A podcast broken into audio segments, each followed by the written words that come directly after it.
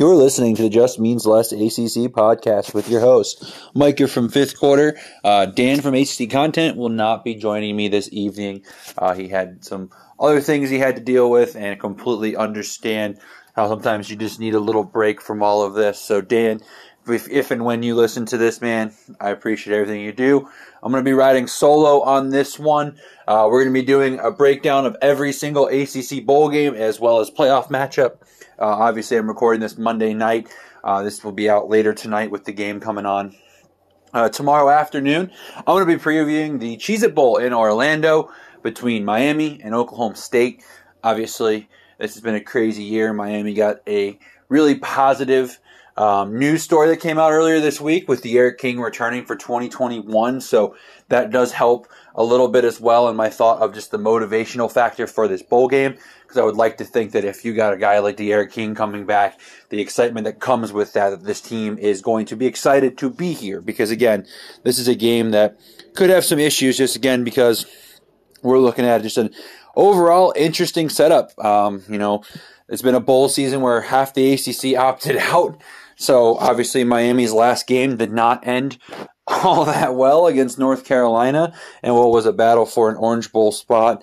And well, we saw what happened. Miami got ran all over the field, which is cause for concern if you're a Canes fan going into this game because Oklahoma State's biggest weapon has been on the ground. Obviously, Oklahoma State is without their best and one of the best running backs in the entire country in Chuba Hubbard, who has opted out.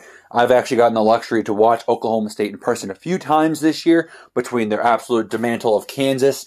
I saw them play Kansas State as well in a very close game. And I saw them uh, beat Iowa State, who obviously was the Big 12's darling uh, up until the championship game, where, of course, OU took care of business there. But uh, obviously, it's a, a ranked matchup, so definitely exciting. Uh, it's going to happen at 5.30 tomorrow on ESPN. So love that I'm going to get off work. Hopefully, you guys will too, and get to turn on some college football.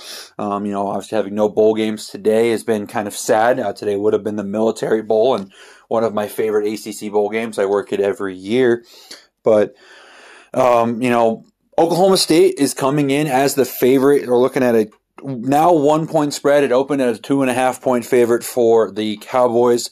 Um, ESPN's FPI predictor does have Oklahoma State winning 54.8% of the time.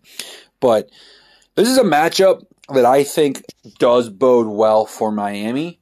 However, Oklahoma State's defense is the biggest question here. Oklahoma State's defense has been one of the best. When you think Big 12, you think a team that's going to slow you down, uh, excuse me, give up a lot of plays, and, you know, it's explosive plays. It's a shootout type of team. Oklahoma State is not that. In their last game of the regular season, they looked incredible. They destroyed Baylor 42 to 3 on a team that had some COVID issues, but 42 to 3 on any Power 5 team is impressive. Uh, this Oklahoma State team did struggle with the likes of TCU. got rolled by Oklahoma, lost in overtime to Texas. Um, but a lot of their games, when it comes to when they win, it's pretty close. That Kansas State game I attended was a 20 to 18 win. They did beat Tulsa 16 to 7. That's a good win looking back on it. Um, you know, they had 24 21 Iowa State. Uh, Texas Oklahoma, the Texas game obviously was 41 to 34, but that one was again an overtime game. And really, Texas kind of created the type of shootout that was necessary for the TCU lost 29 22. So I think the Canes should be able to slow down this offense. Um, you know, just giving a quick little look into what, for those that don't follow college football at the level that I do, just give you a little bit of insight on who Oklahoma State is. We've talked about Miami on this podcast. If you follow the ACC, you know what to kind of expect from Miami. So I just want to break down Oklahoma State just a little bit more. Obviously, their quarterback is Spencer Sanders. I personally think the Shane Illingworth, their backup who played in I guess the role of was the third string quarterback. Um, actually had to play against Tulsa because Sanders was out, and then um, Bullock had struggled a little bit. But I think Shane Illingworth is obviously the quarterback of the future for the Pokes, but also just a really incredible piece. Wouldn't be shocked if we see him a little bit as well in this one. but the biggest thing for Oklahoma State is just their ability to use their backs. I mean, Chuba Hubbard again was the was the top number one back, but really in the game, especially that I saw, I was really, really impressed with guys like Dezmon Jackson, who was their number two back, who had 526 yards so far on 93 carries. So we're looking at five and a half yards per carry. That's pretty daggone good. They've also had some success with LD Brown. He's phenomenal. He's a senior. He's going to be going all out for this game. Uh, so I really like what I see from Oklahoma State's rushing attack. Spencer Sanders is mobile. Illingworth not so much, so got to keep an eye on him. But when I say mobile, it's not a D'Eriq King mobile. It's more like maybe a Sam Hartman type mobile where, you know, he can use his legs when he needs to, but he's that's not his go-to thing. Uh, Tylan Wallace is fantastic. I do believe he has opted out. Uh, I do want to confirm that with you. Dillon Stoner, though, the other receiver, has been phenomenal. My biggest thing with Dillon Stoner, though, is his ability in the special teams. He's a phenomenal kickoff and punt returner, so watch for him to be very explosive, and that could potentially kill Miami as well. But this is a team again that eh, special teams. Uh, it's going to be a fun kicking matchup for those of you that like to watch the kickers. Obviously, Jose Borregales um, has been phenomenal for the Canes, first team All ACC. But on the back, on the flip side, for Oklahoma State, they have a guy named Alex Hale, a sophomore, who really is phenomenal. Has not missed an extra point this year. Hopefully, putting that out in the air a little bit. Was also 13 to 14 on field goals with a long of 44. So this is the type of guy that I mean he's reliable, and, and Mike Gundy speaks very highly of him. So it's going to be huge for Oklahoma State if they can't settle for touchdowns. At least they can almost bank on getting three if they get within that 45 and under range for Hale. So when we talk when we talk about this matchup, we're talking about keys to victory here for the Canes. Number one is going to be slowing down the run. I mean, we saw what um, North Carolina did against Miami last time out for the Canes, and we won't go too much into that with the 750 yards between you know the two-headed monster that is you know that Chapel Hill running running core that that uh you know Coach Mack Brown has going over there, but you know this is not the same. If Chuba Hubbard was in the lineup, I would be immensely concerned because you've got three backs that can kill you. Now it's just two, and though I do like LD Brown, he is not the level of a Michael Carter or Javonte Williams um, so obviously that number two back is not as good as the number two back. And honestly, I don't even think that, you know, really Chuba Hubbard is probably as good as Michael Carter. So we're talking about, you know, they just lost their equivalent of that. So I think we're not looking at the, as dangerous of a threat. And Sam Howell is a much better quarterback than Spencer Sanders is. So I do like that as well going towards the Canes. But if they can slow Oklahoma State on the run and make Spencer Sanders beat them in the air, it's not going to happen. I mean, Kansas State is not a very good football team. And they were literally, if they had better play calling, not going for two in early situations and not fumbling at the six yard line that gets returned all the way for a touchdown for Oklahoma State in that game, Kansas State wins. So this is a Miami team that, though that UNC loss is bad, that's still a top 25 team. So their only losses are to top 20 teams playing in New Year's Six bowl games. I think that this Oklahoma State team is getting a lot of love because of what happened, especially when it comes to the Vegas odds. Uh, what happened to Miami in that last game, and everyone loves to go, well, Miami's a fluke. And don't get me wrong, they're not what they were. They aren't. But this is a Miami team that I do expect to improve and be able to slow down the run game. I mean, there hasn't been a lot of opt outs for this game in terms of for Miami. So huge on that front. You need to see a good, you know, rush from Quincy Roche. Um, so again, this is a team that I do feel that's going to be able to slow the run. And if they can make Spencer Sanders beat them with his arm, I don't think it's going to end well for the Pokes.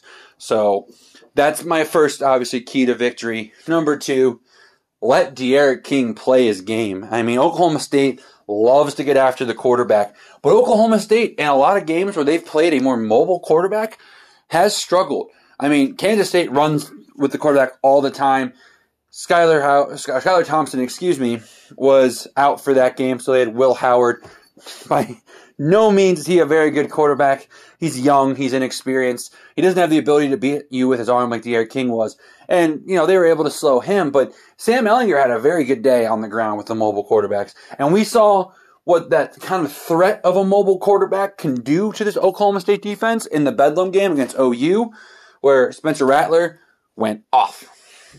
So this is a team that again is going to struggle um, when it comes to just with that mobile quarterback. They have that issue there. It's a phenomenal defense, top two, I would say, in the Big 12, maybe top three.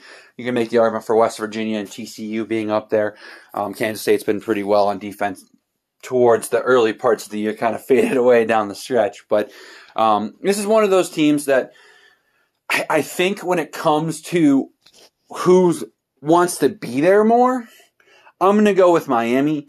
And, you know, some people might say, well, Miami got killed by UNC, so why are they not quitting? That makes no sense, Micah. Oklahoma State was the Big 12 darling. I mean, we're talking about the preseason favorite to win the Big 12 by many. Uh, them and OU were supposed to be in the title game. Oklahoma State didn't even get there. I don't know if any of you guys ever watch. ESPN Plus has a great series called, I believe it's Our Time, and it's about Oklahoma State's program. They follow them around. I've really enjoyed watching it, getting to kind of see behind the scenes of that program, and obviously getting to see what that COVID protocol is like for them in the Big 12 in general. But they have, you know, they haven't quit. I wouldn't say that. But this was a team that, from the very beginning of the show until the very end, was all about getting to the Big 12 championship game. And they didn't get there. And yes, they blew out Baylor. That's incredible. But I almost feel like that was kind of their, not we're done kind of thing, but that was their little final hoorah. That's their pushing point for next year. The guys, a lot of those key players said, I'm done. So keep an eye on that. That's something I'm a little bit, again, concerned about because, you know, you could have that with Miami as well, but the D'Eriq King news to me is what makes me feel more comfortable that Miami is the team that wants to be there more. Um, so keep an eye on that because if that's the case, these teams are pretty much neck and neck, and with what is considered still available with opt outs and injuries, I would lean Miami being the better team overall.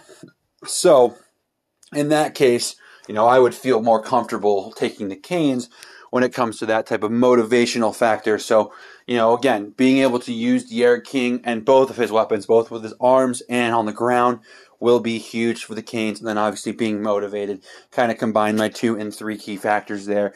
So obviously, I've been hinting at it.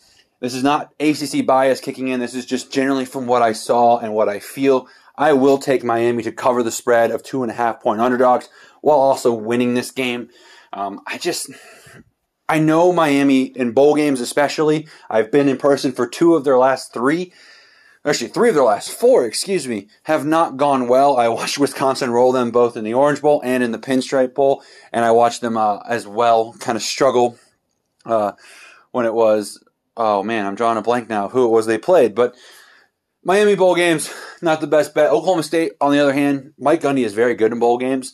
Uh, this Pokes team does find ways to win. Last time they played in the Cheez It Bowl, then it was the Camping World Bowl. It was obviously between Oklahoma State and Virginia Tech. Uh, that was actually four years ago. No, 2017. So three years ago today.